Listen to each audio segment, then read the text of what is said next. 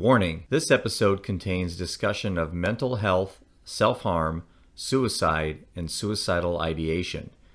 If you or a loved one are in crisis, contact the National Suicide Prevention Lifeline 1 800 273 TALK 1 800 273 8255 or the crisis text line at 741 741.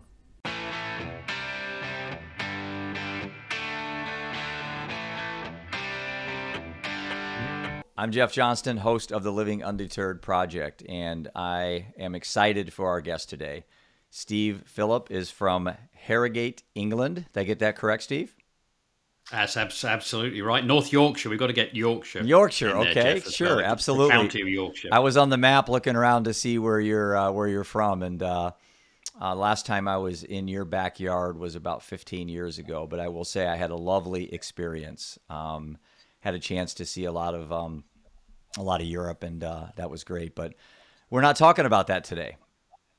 We're going to talk about something that's uh, near and dear to your heart. And I have a saying that you've heard me say many times, and that's purpose becomes passion when it gets personal. And often in our life, we get into some advocacy or some mission, like a calling, and it comes from the result of you know, for you and I, it was an unfortunate phone call. Your call came on December 4th, 2019. Mine came on October 4th, 2016. So, Steve, I think with that, why don't we uh, introduce you? Tell us a little bit about yourself, and then we'll we'll navigate through our topic today, which I do want to throw out there, and we'll have our normal uh, trigger warning out there that we're going to be talking about a sensitive topic today that affects many, many, many, many people globally. A little bit less than a million per year globally. Um, nonetheless, welcome. No, thank you, uh, thank you, Jeff. And as you rightly say, um, kind of my story all began with with a, with a phone call, which I'll come back to that, that happened on December the fourth. But uh, um, yeah, you know, like uh, many people I've spoken to over the last couple of years, uh, you know, I'd spent uh, 30 years working in uh, senior management, in consultancy. Uh, I'd been the director of a leadership and management training company, working with some you know large multinational companies, and uh, and in 2009, kind of plowed my own furrow, made a decision to set up a coaching practice, uh, and my world for the past 11 and a half years, up until uh, the end of 2019 had been to specialize in social media. Mm. Even though I'm not a young millennial, you can tell that uh, from the video today. Um, I kind of stumbled into it, um, and LinkedIn particularly, yeah. um, kind of understood the power of that and started going out to large businesses from Harley Davidson to Toyota to the British Red Cross and all kinds of law firms and business schools and universities and uh, not just in the UK. You know, had had clients kind of all over uh, the globe, really um, scattered around, and you know, was showing them how to get the most from sharing their brand and their their business via various social media channels. Um, never has that become more important to me than it is is now, really.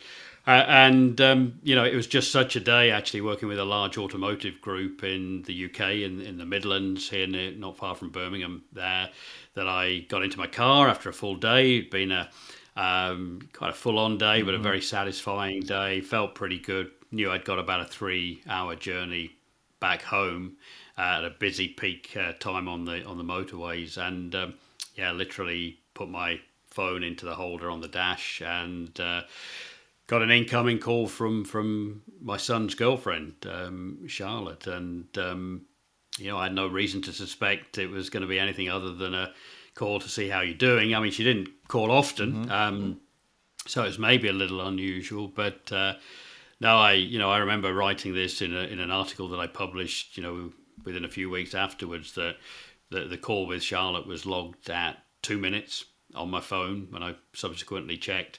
I remember about the first 15 mm-hmm. seconds mm-hmm. of it when, you know, she just uttered the words and just said, um, I'm sorry, I'm really sorry, Steve, it's Jordan. Um, and I don't know how many times she said sorry, but um, just said he's killed himself. And from that moment onwards, at 4:22 on the uh, 4th of uh, December, um, my life just kind of changed out of all recognition, and that's kind of the background to to kind of why we're here mm-hmm. today, Jeff. I, as you tell that story, I obviously harkened back to my moment and relived it, and it was a phone call at six thirty in the morning, and I just remember, I just remember, like you said, amount of time transpired, but I only remember certain parts of it. And there's a weird mm. dynamic with this for anyone out there that's lost a loved one is um, it feels like sometimes it's been a hundred years, but then sometimes it feels like a hundred seconds. And it goes back and forth like an accordion. Like some days I the rawness of the pain is intense, almost as the day it was when I found out that Seth had, had been poisoned with fentanyl. And I'm sure you go through the same thing. And then you go periods of times where you feel like I'm doing really good, you know, and, and things are great, and I'm I feel like my my grief is is um I'm not won this battle, but I'm certainly better off than I was. And all of a sudden, boom, something happens, and you go right back to that rawness of that that pain. And do you feel yourself playing that narrative and it, often? Yeah, I mean it's it's a term that I've used very often. This, you know, it, it kind of it's it's two years plus now, mm-hmm. and and yet it, it, it, can feel at times like two minutes. Right. Um, um, it's an interesting one for me because it's something I, I kind of challenge myself. I have this internal dialogue with myself. Um, you know, I just come away from a meeting this morning and part of a group of guys working together. Something I know we're going to talk about the Baton of Hope. Yeah, I cannot wait to hear about that. With. And and you know, Mike, one of the uh, guys in our group there, uh, it's just literally a few days past uh, his son's anniversary. Wow. Ross took his own life, age 31 uh, on the 20, 21st of February and um, last year. Uh, and you know to what you know he's still Mike in a lot of hmm. pain mm. and, and kind of really struggling Absolutely. and it takes me back you kind of look back to, to 12 months on for us and and uh, but also that you know I the internal dialogue I have with myself is that I do have these prolonged periods of time where you kind of think well, I'm doing okay right. I'm here I'm having this conversation today right. you know I'm not breaking down. I'm not, you know, not in a mess. Um, although there's always moments that happen during any conversation, I know, but um, and I, and I kind of question that sometimes. It, it's odd. How, how, am I able to mm-hmm. kind of function, particularly given what I'm dealing with every day in my new career? Yeah. Let's call yeah. it that. You know, where I mention Jordan's name every right. second, every minute of every day. Look at the photographs on the whether it's the website or talk about suicide. Yep. Uh, you know, um, I, I, do have this internal dialogue with myself that says, "How are you able to um, to do that?" And I suppose even question, "Is that right?" That must be a really odd thing to, to yeah. listen to. But you know, sh- should I not be a complete mess? So it's right. it's there's some odd things kind of go through my head at time in relation to to what I'm doing and, and what we've been through. Really, I can certainly relate to that. And anyone watching this can relate to that as well. There's um, at times a sense of guilt, like I should be more tortured. Um, I should be an alcoholic. I should be, you know, um, I should be in, I should be depressed. Uh, yet I haven't allowed myself to participate in those traditional narratives. And so, what attracted me to your story and obviously a lot of what I'm doing, and as you as you are as well, Steve, is LinkedIn. And LinkedIn has been a really nice place to share our stories and get tremendous amount of uh, affirmation, support, validation, what we're doing. I've met some absolute, and I got the hair standing up on my arm. I, I mean, some people that are just heroes in my eyes, and you do too every day. And people look at me, I would assume, as somebody that maybe fits that description that I survived these things. But then I look at people like you and Steve Grant and, and all the people I've had on the show uh, in the past. Steve lost his only two sons to overdoses. Chris and Kelly. He was on my first. When I wrote my book, I consulted Steve, and I, but he, Steve's children died 20 years ago, before fentanyl, before all this stuff was a household name. And so I look at what you were doing on LinkedIn and I thought to myself, I have a choice to spend my days around people that are in misery, that are suffering, that are just, you know, being held back, or I could find people like Steve Phillip, reach out to them, get to know them. And I don't know where you, our relationship's going to go, but your passion you have is helps me. I mean, you're a mentor to me, Steve. And sorry if I get a little bit emotional, but I need mentors. You know, I I I need people I can look up to, and I know I provide that for people to look up to me, and we're all fallible. And even as recent as four or five months ago, and I don't know if I've told you this, but I had my first brush with suicidal ideation, and um, maybe I'll share with you sometime off off the off the podcast. But yeah, yeah. But it worried me because I'd been through already the death of my son and my wife to alcohol, uh, and then was doing the podcast and all this advocacy, but I had a slip up, and where I'm going with this, and I could ask you about your thoughts on this was. I skipped some of my traditional ways that I was doing daily. I stopped meditation for about a week. I didn't work out for a week. I became overconfident that I had conquered this grief that I was going through. Do you find yourself each day sticking to a routine that you have to stick to? And if you took a shortcut, do you feel that you could possibly slip like I did almost four or five months ago? I just thought I'd throw that out there to get your thoughts on that. Yeah, I mean it's really interesting, uh, and again, I you know maybe I consider myself to be a bit of an odd beast. Uh, I, I, don't know that you know I my my routine is is you know a large part of the work that I do now. Um, so the routine is yeah, get in, get to the desk at eight o'clock uh, in the morning, and um, you know work through till whatever half five six o'clock at night, mm-hmm. and just try and kind of switch off there. But um, but, but yeah, I mean there are no hard and fast patterns that I've had to uh, adopt, if you like, to to keep keep me on track. You know, I was one of those people that, that didn't really go for any counselling. I, I, did attend one and a half sessions, mm. you know, really at the behest of the family, and and and thought maybe I should, and then kind of got there and didn't really know why I was there, and and um, couldn't see kind of the value or, or, what it might, how it might help. Did I did I need help? Right. You know. In the very early days, yeah, you know, I experienced you know fairly significant trauma, um, uh, which manifested itself physically. So I, I, knew then that I was going through what I was going through and struggling to sleep and all those things. But um, but but no, interestingly, I you know, and you know, it says a lot perhaps for you know human resilience generally, the capacity that, that, that I think we all have but I, but again, I have had this internal dialogue with myself that, that kind of says, you know, why haven't I had to adopt some very specific routines mm-hmm. to to help me keep going?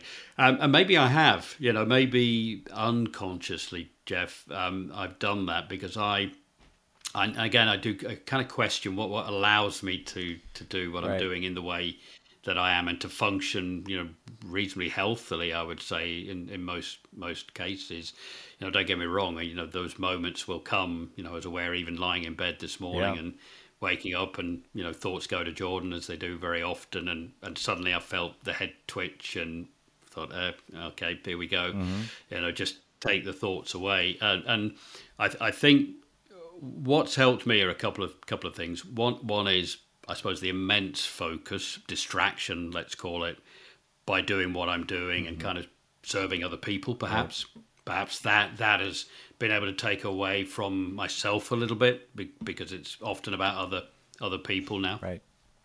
Um, but also the fact that I've kind of, you know, I have this routine that I do stick to, and now I think about it, it's, it's part of my life every day. But you know, behind me, uh, I'll just step aside a little bit. You'll see some framed small photographs, yeah. um, and uh, just here, you know, a baseball yeah. cap of, of Jordan's, and, uh, and, and a very well worn photograph. Um, and you know, my routine is, is, each morning, you know, I hold that cap and and um, you know, I squirt a bit of his aftershave that's hmm. still mm. left, his cologne on there, and wow. uh, you know, smell that. And um, those photographs are actually of a really special trip that Jordan and I took to uh, to Italy to the Amalfi Coast uh, when he was first diagnosed with clinical depression. Just shortly afterwards in 2015, and we he wasn't looking forward to the trip because Jordan didn't look forward to anything. It was part of the depression and anxiety, right. but you know he came away saying it was one of the best holidays he's ever had, and we just had a great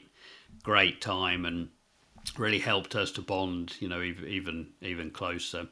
Um, so my routine is, you know, each morning before I sit down to this laptop and start work, is I talk about the day ahead with Jordan, what we've got hmm. planned, and uh, you know what's what's been happening. And um, before I go to bed each night, um, my wife knows she's got to clear off out of the way. get, you know, get upstairs, and you know, I'll talk to Jordan about the day. Um, yeah. And kind of look, you know, at a conscious level, I know it's not Jordan, you know, Mm-hmm. that I'm, I'm talking to, but you know, has that helped? Um, it certainly hasn't harmed. Um, and and maybe in an odd sort of way, the fact that I have that kind of dialogue um, and those other processes just allow me to to function as I do, or maybe I'm just an odd beast, Jeff. I don't know. No, maybe I'm listening to what you everything you do, even down to the cologne. I have some cologne of Seth's as well, and he, uh, his daughter was born three weeks after he died. Um, and as far as I can understand, he wasn't 100 percent sure it was his daughter, his daughter, because they had broken up. Right. So every time Brighton comes over, she's five now.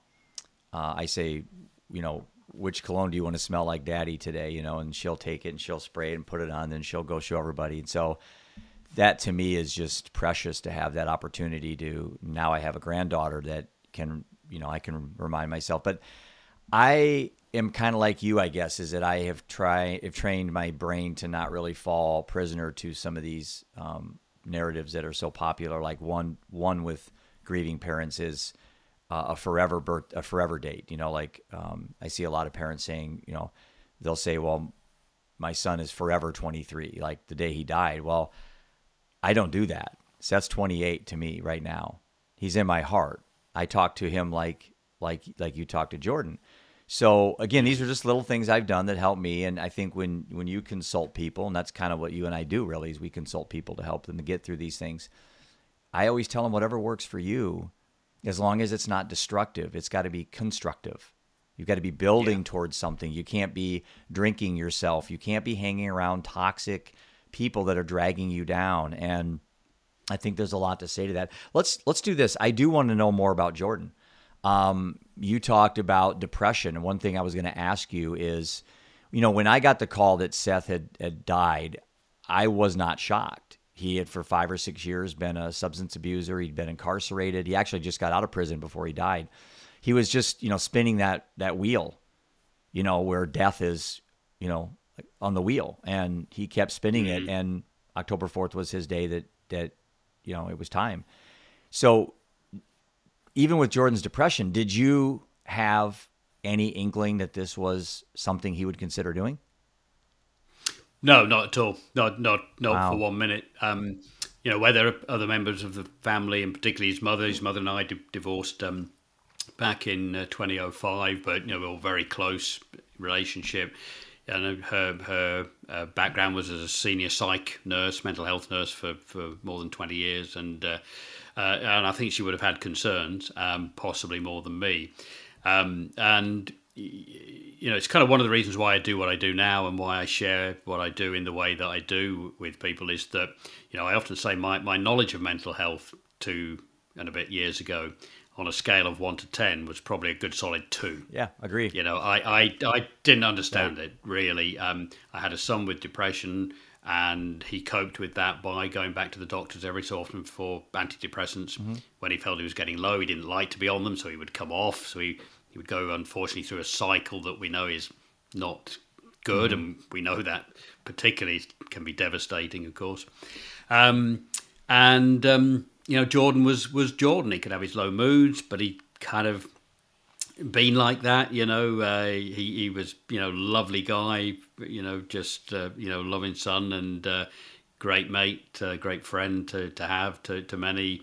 Um, and, and but he could have his moments where he's a bit low and a bit quiet. But in some ways, Jordan to us had kind of always been Yeah, that, that used to kind it. of person. So we knew, you know, we'd obviously been through periods, particularly in 2015 when he when he was really at a very low point. Um, but even then, the, the thought of suicide never crossed my Had you ever threatened? my Had mind. you ever You know, I didn't know. it? I'm one of these people who. Had Sorry, you ever threatened or talked about it, or Uh, he never talked about it, but we, we do know now, Jeff. Um, you know, one of the things in the aftermath Sure. of, you know, and I'm sure you've been through similar, you know, processes that, you know, we we spent a lot of time at Jordan's house afterwards and getting it ready for sale and clearing out his his home. Uh, he owned his own house, and uh, you know, we found a box of belongings in mm. the in the loft upstairs, and um, in there were journals uh, from the years. Mm. You know, they were never fully completed for a full year, wow. but you know, they were maybe a month and a half, two months at a time, and they were really enlightening um, for us because they showed Jordan's thoughts. They showed his struggles with his own lack of self worth mm. and lack of self belief and, and, lack of achievement in life. Um, um, but you know, I remember one day just looking at a particular page as we read through. We brought the books home to our house here, and um, and then I read that that line, you know, from 2015 in May. Bearing in mind that this is just a few weeks before Jordan and I went to Italy. Oh, okay. Uh, and that line that said, I've been researching methods of suicide again today, wow. and I found this. He puts a description of the medication there. It's quite expensive. Uh, some comment, but but there it was in, in black and white. So, knowing what I know now, you know, we know that suicidal ideation is very rarely an impulsive thing. It's something that's thought through. Mm-hmm. It can take years to manifest itself to where it becomes an action, and, and very often it doesn't become an action. Right. A lot of people have suicidal ideation and don't take that step. But but clearly, this was something Jordan had been considering, you know, for at least four or five years, mm. um, and I would probably surmise, you know, before then as well, really. But no, you never never crossed my mind certainly for one minute, and I don't think anyone else that knew Jordan um, would for one moment have thought he would ever be considering anything like that at all. So let's talk a little bit about uh, the parents and brothers and sisters and family members that suspect somebody's considering suicide. How do we approach them in a manner that is effective and not be so dancing around the topic that we don't get to what we want to ask. And, and those are some of the tough questions. And and on your on your profile I noticed that this statistic is just absolutely jaw dropping 800,000 people a year globally take their own lives. That's by the time this podcast is over we're going to have 60 humans have taken their life just by the time you and I get mm-hmm. done talking you know that that that that is just un, first of all it's un, it's unacceptable as a society that that we can't find ways to um, have these conversations at, at a at a more intimate human level to get to understand why you know people make these decisions. And obviously it's it's their choice it's their life you know they they're, they they can do what they wish but there's got to be other means to get out of these things. So I, I can't remember my initial question I asked you because I got distracted by that 800,000 globally because to me that's just that's just um, that's just not acceptable. We have to figure out a way to make this better. I know what my question was. How do we talk to people that we suspect are having these these thoughts and not say the wrong thing? That's my biggest fear of saying the wrong. And then all of a sudden somebody does it and I'm like, ah, I wish I never would have even brought it yeah. up. It's like What's your suggestion? Your, your question's really timely, Jeff, not least because uh, literally about 30 minutes before coming on air with yourself, I've just shared a post actually on LinkedIn on this very topic. I saw and, it. And, I saw uh, it. Yeah, a brilliant video by by Tom Robinson, a guy I got to, to know who's had his own struggles. But a couple of things, just just briefly to go back to those statistics for a moment. You know, one of the things I've realised is when you share the big numbers, the eight hundred thousands or whatever they would be, or there's so many million people starving in Ethiopia or, or wherever it may be, those numbers are, are often too big for people really to get their head around. Um, uh, and often it, it, I fear they, they can wash over people. But when you kind of break it down and say, look, it's one person every 40 seconds mm. takes their life, you know, I, I can kind of relate to that much much more. Um, so when you break it down to more manageable numbers, I think it suddenly hits home to people much much more. Um, so interestingly enough, where I was kind of sharing the big numbers um, historically, you know, when I started out, I've kind of moved now more towards the the very specific. Hmm. Kind of numbers um, there um, that people can get their head around, really. So that's that's one thing on the statistics. In terms of having the conversation, um, I, I think without question, what this is about now is just trying to I'm going to use the word normalize. Mm-hmm. It seems an odd word to talk about normalizing a conversation around suicide because to most people it would not seem a normal conversation to have. Mm-hmm. But look, we're not that many years past, you know, where we wouldn't talk about cancer. Mm-hmm. You know, cancer was not a word anyone wanted to mention that they, they had. So, so the big C, I remember, mm-hmm. you know, very popular. I think it was a US drama, if I remember uh, rightly, the big C. Mm-hmm. And um, um, but um, we have to get to the point with suicide that we are with cancer. Now we have to recognise it as uh, the manifestation of uh, an illness, if you like. Quite often, mental health, not exclusively so, but right. the majority are. Um, but we have to start being able to have this conversation very upfront. Um, and you know, you you asked very specifically about how would we have that conversation. It's one of the things that I coach and share and talk about now with with organisations and groups that I speak to. Um, I think there are a number of steps. I think the the the steps are that we need to become more attuned and more alert to people who are possibly struggling, mm-hmm. possibly feeling suicidal. The obvious question there for anyone listening to this would be, well, how would I know? You know, what are the, the signs? Well, there are, you know, very clear signs, and you know there's a lot of material out there now online, and and uh, you know that'll talk about just changes, subtle changes in behaviour, right. you know, which can be from you know lack of sleep to suddenly drinking more to low mood to just the way someone's not keeping you know themselves presented in the way that they they would have done before um, you know, there are lots of signs that would tell you that somebody is not behaving in a way that they would have done before, uh, and that would prompt uh, a conversation to take place. Yeah, I think one of the issues is that we have a tough enough time being attentive to our own issues. How in the world can we be attentive to somebody else's? And again, that's that's a disconnect. Yeah, that's a disconnect yeah. we have in society with social media with people's uh, uh, illusion that they can do five to seven tasks simultaneously successfully, which we now know that humans can do about two consciously. And and so you look at social media and where that's played a role in, especially adolescent uh, suicide. I was going to throw this at you to ask you about some of the societal issues and, and where's this hopelessness coming from? Where is the where is the thing that says somebody I have no other option than to do than to take my own life. That that seems to me that um, there's a sense of hopelessness there that they just don't see any way out of this other than that way. Uh, yeah, I think that's a fault as a society, as in a in a way that we've just kind of painted ourselves in this corner with, especially imposter syndrome and gaslighting and all these things that you can see that are perpetuated on social media, especially towards the kids. And you and it's probably no wonder why we have a lot of depressed, anxious uh, adolescents today. And I know Jordan was 31, uh, but it seems like he had. Yeah, he's 30. No, he's 30. He's 34. 34. Yeah, I'm sorry. 34. Sorry. Um, but he's. I'm sure these things manifested when he was, you know, 18, 19, 20 as well. Um, hmm.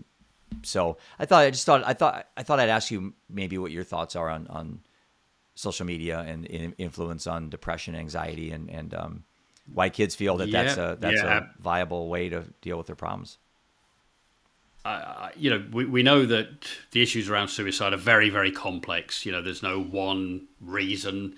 You know, we often look for a reason, don't we? Certainly as bereaved um, families, uh, when we've lost a loved one, you know, what, what was the reason? Uh, and it, it's far more complex. And with my much better understanding of mental health and, and suicidal drivers now, because being immersed in this subject, you know, I can see um, you know potential um, drivers and events through Jordan's life from you know very major traumatic events in his life. Um, we're not talking about abuse or right. anything like that here, and and certainly Jordan wasn't into excessive amounts of alcohol or drugs or anything like that at all.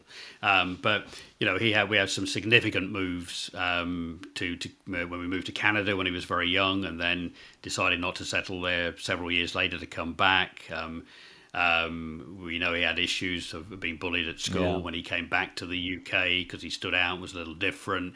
Um, there were early kind of teenage relationship mm-hmm. issues, mm-hmm. the breakdown of his parents' marriage. Mm-hmm. You know, there are a number of, of things that we, you know, we know that a kind of a build-up of these types of traumas through that particular adolescence and teenage, early 20 years you know, can have a big impact on on people um, uh, as they as they grow older. So so you know to some degree, and coupled with that, Jordan was quite a sensitive type of, of lad and had been from a from a young age. Uh, we know there was you know potentially more risk, let's say, um, that Jordan might have chosen that path compared with mm-hmm. other, other people, and, and but it's very you know it's very very complex.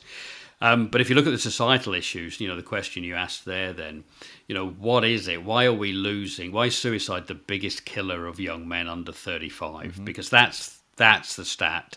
Forget the 800,000 globally just, just for a moment, um, because it's hard to put faces to that. But I want you to think of young men age 35. Think of any young man you know, age 35 and younger, and our own boys, um, and think that suicide is the biggest killer. So, not road traffic accidents, not cancer, not heart disease, not diabetes. Um, it, it's suicide.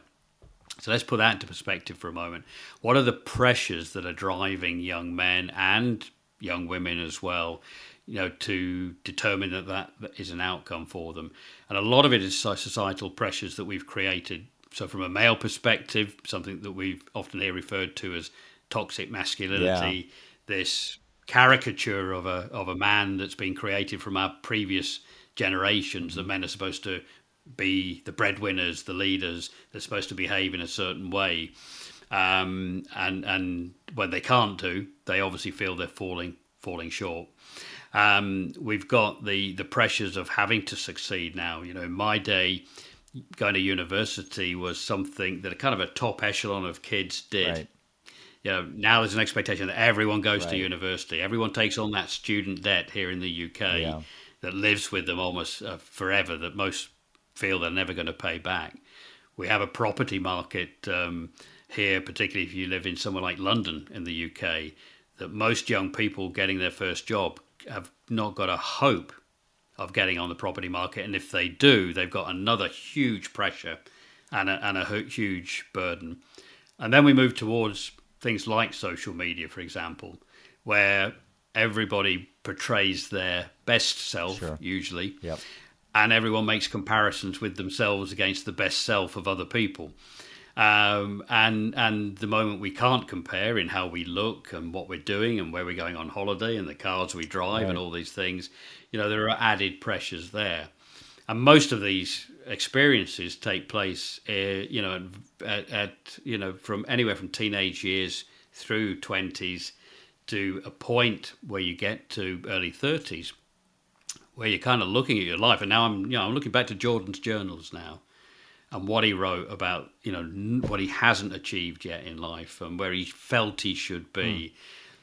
You know, my question to Jordan would be, what what measures were you using? Right. Because you had a whole bunch of friends. Right that would look at you as being the guy who travelled right. to the Far East and did all sorts on his own, that had a great job, had a beautiful girlfriend, had his own house, yeah, own sure. car, um, that that was the guy that lit up the room, you know, at the parties or wherever it was.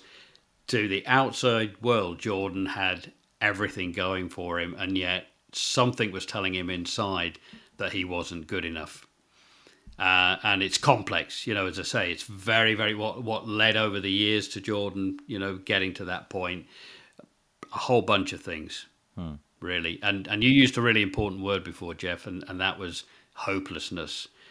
You know, we know there's some some um, very extensive studies done into to suicide, and not least by Professor Rory O'Connor from the University of Glasgow over here. Uh, something he's been doing since the mid mid nineties, a real pioneer in many respects with understanding suicide and, and how to prevent uh, suicide. Um, and within the model that he's developed, there are, there are two specific areas he said that that are that tipping point, if you like. It's this sense of entrapment, mm-hmm. and that can be I'm trapped in my relationship, I'm trapped in my job, I'm trapped with my finances, right. I'm trapped within my body, who I am, whatever it might be, um, which often leads then to a sense of hopelessness. And once that sense of hopelessness takes over, that's the danger point then where we need to find a way to help that person find hope again. Um, but certainly, entrapment and hopelessness are the two major driving factors there. You know, I hate to use the word terrified, but you know, as a parent, now my my youngest two sons. Now, um, was Jordan your only child, or do you? Yeah, you have. Um, you have. Um, no, no, no. We got Danielle, Danielle who's yeah. working with us. I was going to ask you about her because she's a rock star too. She's awesome. Uh, I see her all the time. yeah, don't forget. Danielle. She'll be uh, she'll be tweeting she'll be tweeting this afterwards. Hi Danielle, uh, you're doing great.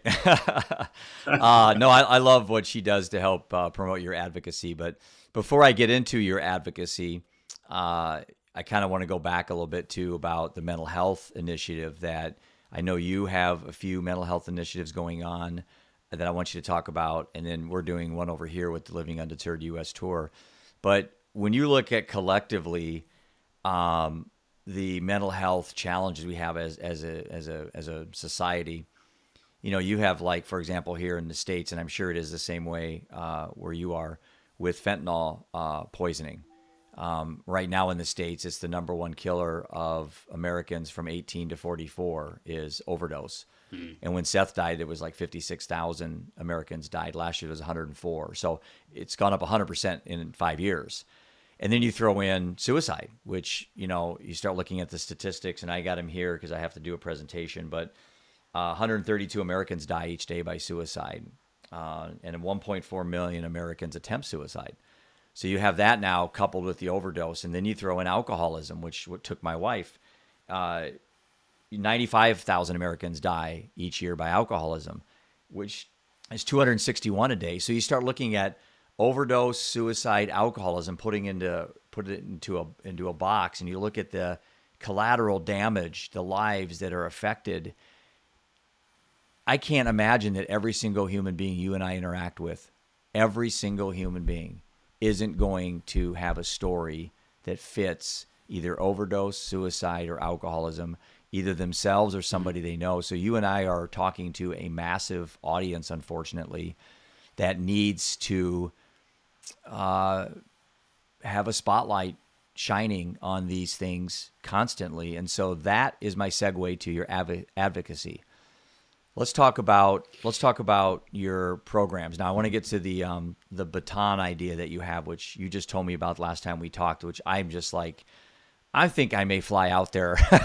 I may have to. I'm so interested in promoting this for you over here and and uh, and uh, doing what I can to to support you.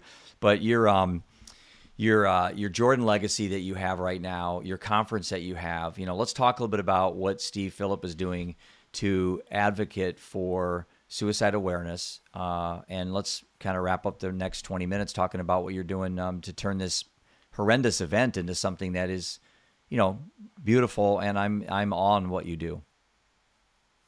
Good. No, thank thank you, Jeff. And and, and yeah, I totally agree with you about shining a spotlight. Um, you know, I've heard this very eloquently said, particularly by Mike, who I referred to earlier, who lost his son Ross, and you know, when he talks about this this statistic of of suicide being the biggest killer of young men under thirty five, he said that if if they were dying at that level by any other means, there would be a government outcry yeah. and campaigns, you know, to to stop it's this. Stigma, but, but right? Somehow, because it's suicide, it, it's just not on the agenda or not at the level it should be and not under the spotlight. So, so certainly, yeah, I think if you look at what are we doing at the Jordan Legacy, it is about turning that spotlight brighter and brighter. Um, look, when I set out on this journey, um, probably just coming up to two years ago, but didn't really formalize the Jordan Legacy till the October of uh, 2020. Um, uh, yeah, I didn't really know what I was doing. I, I, I kind of latched onto the shirt tails of uh, a couple of people that came along for the ride who knew much more than me, mm-hmm. and, and, very quickly we, we kind of understood that what, what the Jordan Legacy wasn't going to be about was was we, we didn't want to just be another crisis website and a helpline and right. people there to, to talk and listen. There are lots of fantastic organisations, and many of those are on the resource pages of our JordanLegacy.com website, but you know, once I got to understand more about the global suicide community, where people were taking practical actions within communities and workplaces to to look at, you know, how what are the practical things we can do to prevent suicide, not necessarily the the medical or the psych, psychological things. Uh, you know, what are the practical things we can be doing now?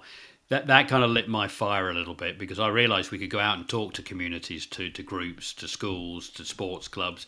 I realised I could go and talk to organisations and say, look, what are you what are you doing? You know, what's what's your process? Mm-hmm. If if you know, do you know how to identify someone who might be struggling? Right. And if you did, would you know how to have that conversation and approach them confidently? So a lot of what we do is is, is around that, but we we very quickly established four layers within our own zero suicide strategy, and that was taken as a benchmark and a template for what's worked successfully globally, particularly in places like Detroit in the States and over here in um, Merseycare and over in Australia. And that was to say, there are kind of four areas that we think we can make a difference in. One is in the community, generally, all those places I mentioned before, within workplaces. Mm-hmm. To the obvious places where we, you know, we all spend a lot of time, um, but then there were two other layers. There were one that kind of looked at um, designing out the process for suicide, which might sound an odd thing. Um, that was a, initially a concept that looked at any process that might lead to someone taking their life, but was very quickly adopted by the construction industry um, mm. around infrastructures and places, outdoor places, particularly where people might choose to take their own mm.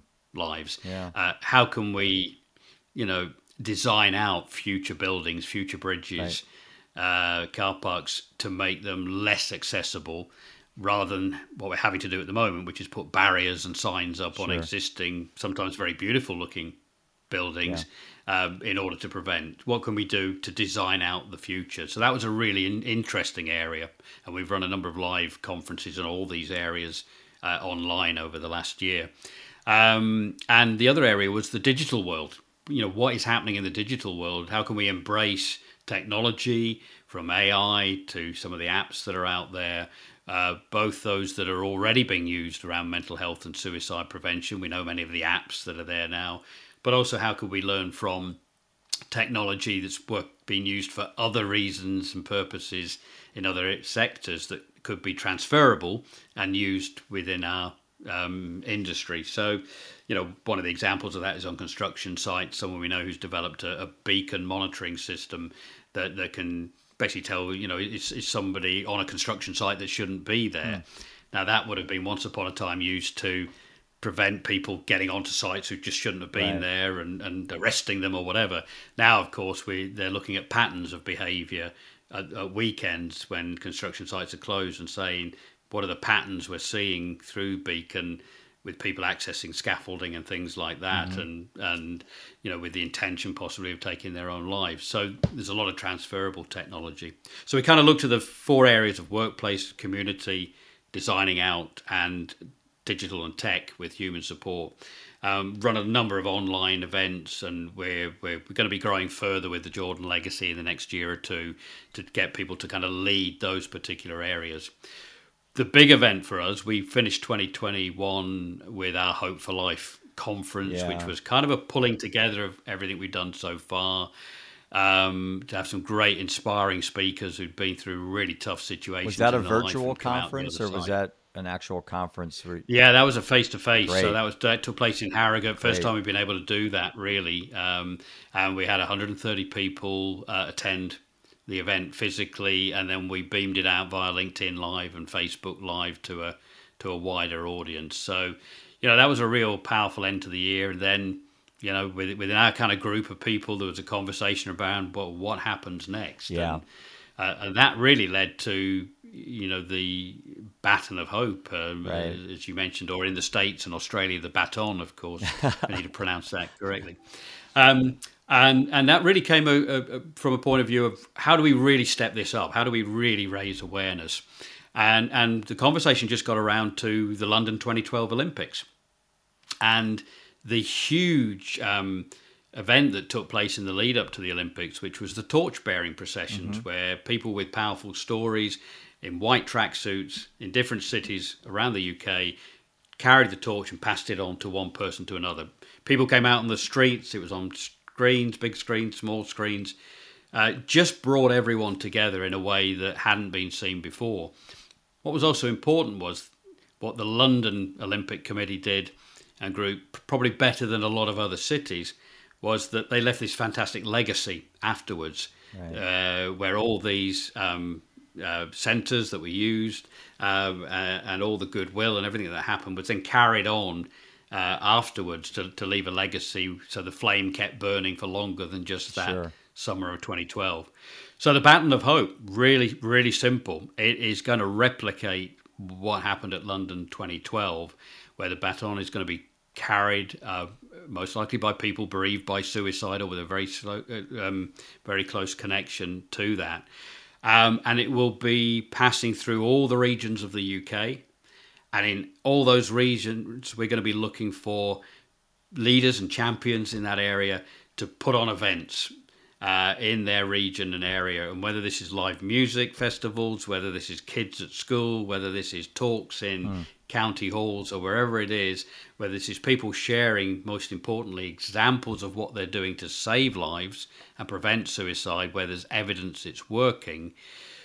We really want to support this statement that a lot of the experts will share, and most of us absolutely believe that with the right interventions, most suicides are preventable and that's where we're coming from. So we want to be able to demonstrate and, if you like, qualify that statement through evidence as we go around the country. So what will happen afterwards is is that this baton will end up in a place of some meaning. There's a lot of talk about whether this will be the Houses of Parliament and the Legislative Office there. So the legislators see this with a mandate and a charter from the people. Uh, so there's a reminder for them every day, but it will be a meaningful place and then we will have replica batons around the country and events that will take place each year afterwards. Yeah, you know, I've just come off a meeting this morning with someone who we've been looking for, um, who has experience of working on the London 2012 campaign and other fairly significant uh, political campaigns here. Um, he's been riding at the sharp end, and uh, you, you know, we. I was really emotional at that meeting this morning because uh, we had our steering group, Mike, that I mentioned, and Ian and Paul and Danielle. Yeah. We were there. Yep. And I won't give away who this person is just, just yet because we, we're, we're kind of decompressing from that meeting sure. this morning. But I looked at the nods and the smiles uh, around the Zoom call this morning. And, you know, if we were excited about this before, we were kind of through the roof by the end of this conversation this morning because for the first time, we've we found this route that's going to make this yeah. this happen. We believe because it's it'll be someone working with us that's been on that journey before, um, and um, it was quite spooky the similarities of what he'd been involved with before and and what we're doing. So this is by far going to be the biggest suicide awareness and prevention event that this country has has, has ever seen. There, there won't be anything like it at all, and the interest already is gathering pace over here, which is really exciting. As I listen to what you are saying, uh, I am taken back to the beauty of vulnerability and the power that being vulnerable can create, the velocity that telling your story can manifest and, and just become this thing almost out of control. And I notice it when I tell, you know, what happened to in our situation. And then you open that door and then people take it and I'm sure I'm sure when you talk to strangers or people that don't know anything about what you're doing and then they ask a question, what do you do? And you're like, how much time do I have? You know, it's like, how do I how do I answer that question without taking this without scaring this person away? Because I want to talk about this for hours. You know, if someone asks you, what do you do? You know, then you realize, okay, now's my chance. I'll crack the door, and then I'll let them tell me their story and that's that's I think the real beauty of what what you and and myself and all the people you and I meet that have taken this initiative to become vulnerable. But then again, if we're not, this would be eating you and I from the inside, and and and this would become you know our downfall instead of our you know what mm. instead of what defines us. This would be our downfall, and I think people can look at what, what you're doing. I look at you and I think that's absolutely awesome what you're doing. And just two years ago, you know, uh, he passed away in 19. So, um, yeah, two, what, two years? Yeah. Um, you never env- envisioned or imagined that, that this would be your kind of your why in life. And you're living proof, Steve, that horrendous things can happen, but they certainly don't have to be the beginning of the end of of you. And I have to think you're going to spawn a lot of people that you know. I I want copycats, and so do you. You know, we want advocacy. There's no competition out there, and sometimes you meet some people that uh, I know I have in some of the things we've done where I don't think they feel threatened, but I think they they don't see this as a group a group effort. You know, I, I have no ego in this thing, and I, I'm sure you don't either. And as you're going across with your baton, or how, how you say it, um, baton, or that's yeah, yeah, yeah. No, that's um, pretty close. That's you know, you're going to be running into people that are going to say, "Well, Steve, you know, I I wish I had the desire to do what you're doing. I wish I had maybe the time. I wish I had the the knowledge level, but." I want to be a part of what you're doing. I want to carry that that baton or for a while. You know, I want to support you, and so I'm proud of what you're doing. I think it's unbelievable, and I think I think what you're doing. You say it's going to be the biggest one there. There'll be something bigger down the road that you have you have spawned. Somebody will jump on on your back and and do something. At the end of the day, some you know middle school kid sitting at his desk at school drawing pictures on a piece of paper that are you know cryptic because he's considering taking his mm-hmm. own life maybe that kid somewhere along the line somebody you touched, uh, that kid will decide that today's not the day I'm going to do this. You know, I'll kick that down the road to, to tomorrow. You know. Yeah. And I applaud you. I applaud you and Danielle and everybody you're doing at the Jordan Legacy to bring these attention, bring attention to this. Um, you know, this this epidemic. Really, if you think about it, uh, and it's so unnecessary. Yeah, no, thank, thank you. Jim. Yeah, it's um, it's difficult, you know. Even a statement like that is so unnecessary. Yet it, it, it's almost like a, frust- a, statement of frustration, isn't it? And I abs- absolutely get it. Uh, I think you know the important thing to kind of just turn that around a little bit. Finally, is that um, there is another path. There, there is. You know, I think, and it's easy to say, look, there is hope when you're speaking to someone who feels they have no mm-hmm. hope. But but sometimes just being able to to calmly say that you know to someone to say, look, I know you can't see this right now. Absolutely get it, but there is hope, and you know if you'll let me, we'll we'll help you find that that hope. You know that that is.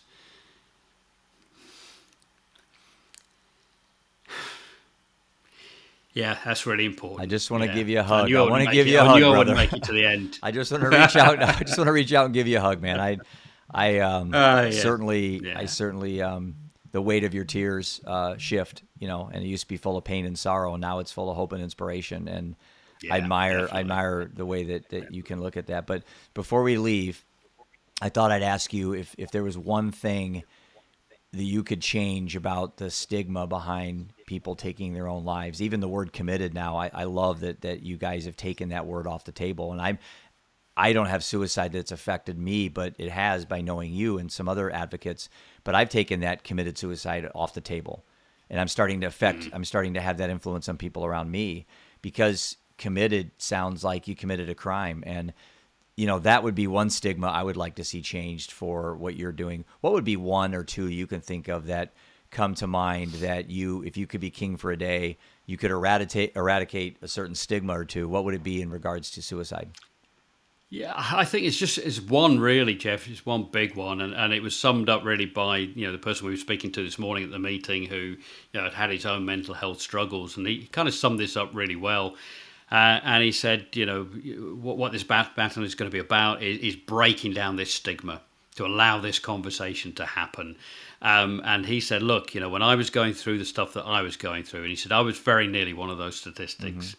we've talked about. He said, he said he said it wasn't a case that I was looking for professional support or help. I, I kind of knew there were places out there.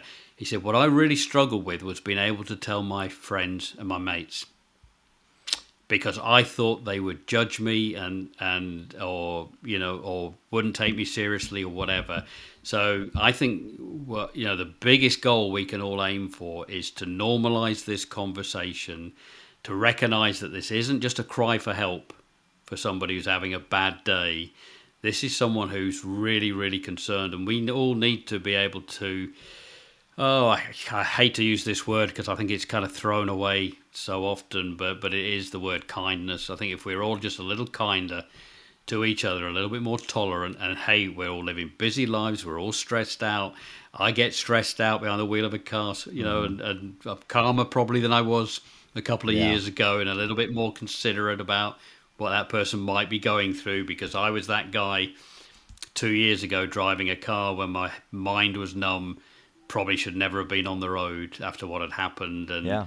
I just hoped somebody would forgive me for forgetting to turn the traffic uh, turn, you know, the indicators on or turn signals, um, or whatever I didn't do that day. Um, and I think we just need to kind of always just consider that someone might be behaving a little differently, a little oddly in our view, but maybe they've just got some stuff going on. Oh, spot on.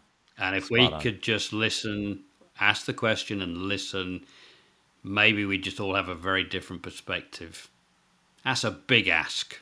Right. but it's, you know, you said if I had this magic wand right. or whatever it would be, king for a day, then yeah, we would all, including myself, be just a little bit more patient, a bit more tolerant, a bit more considerate. And as Stephen Covey, famous Stephen Covey, once said, let's all seek to understand first.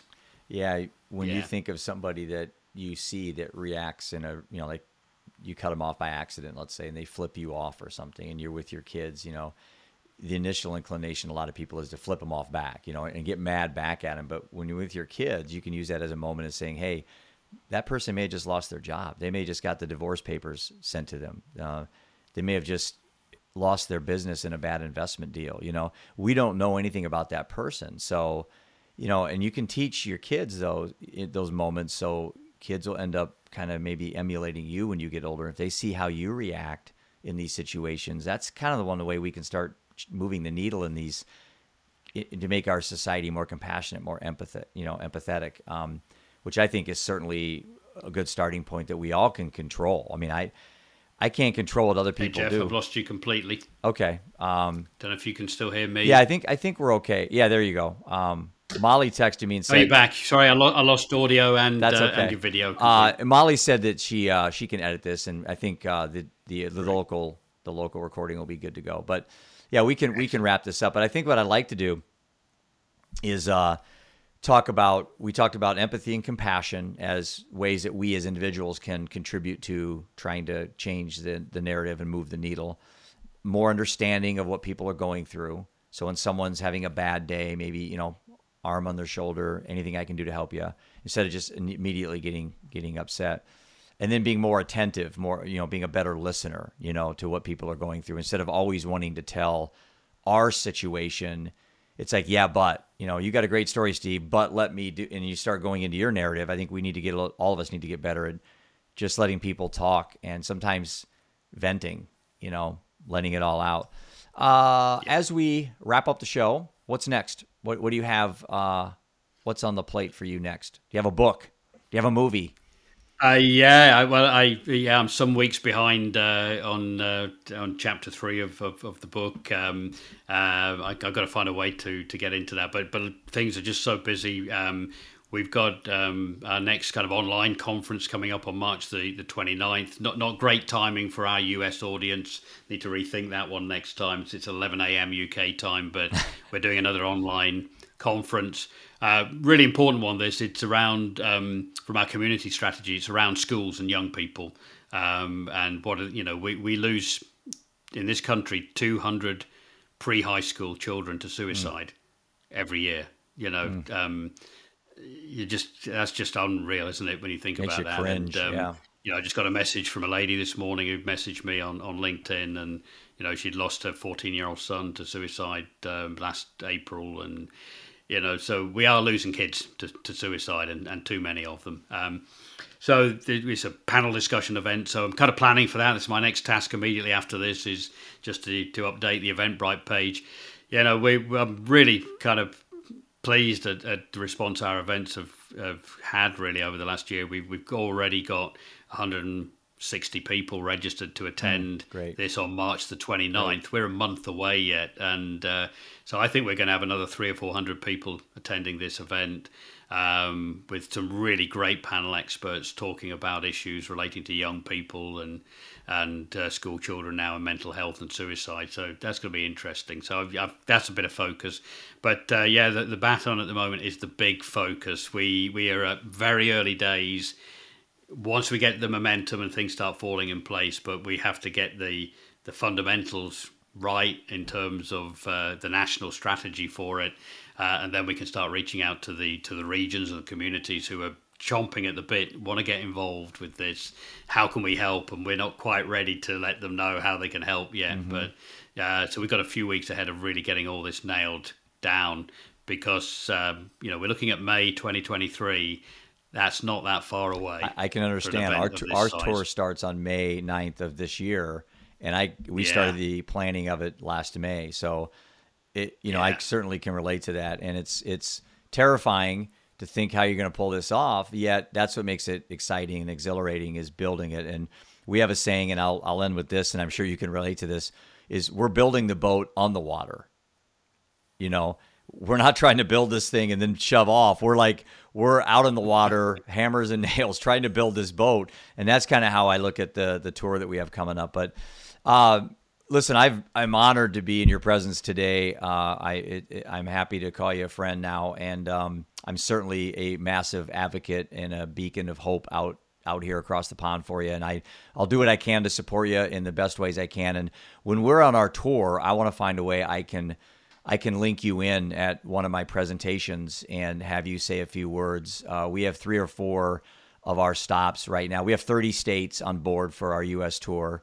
Uh, we've got some really big, big name, like you said. We've got some huge facilities involved. Yeah, I've um, been tracking some of what you're doing, Jeff. Just amazing. Absolutely but I want to find a time on one of our stops. It's going to be a, a, a key on, on suicide awareness, and I have a couple right now that we can bring you in on a Zoom and pull it off with the time zone difference and all that. Have you say a few words to the audiences and talk a little bit about the issues you're having uh, over there because we get so over we get so wrapped up in what happens in our own countries that I see that number. I know 800 is a big number for us to wrap our hands on, but 800,000 people globally, that's again, that's just that's just too many. Um, there's got to be.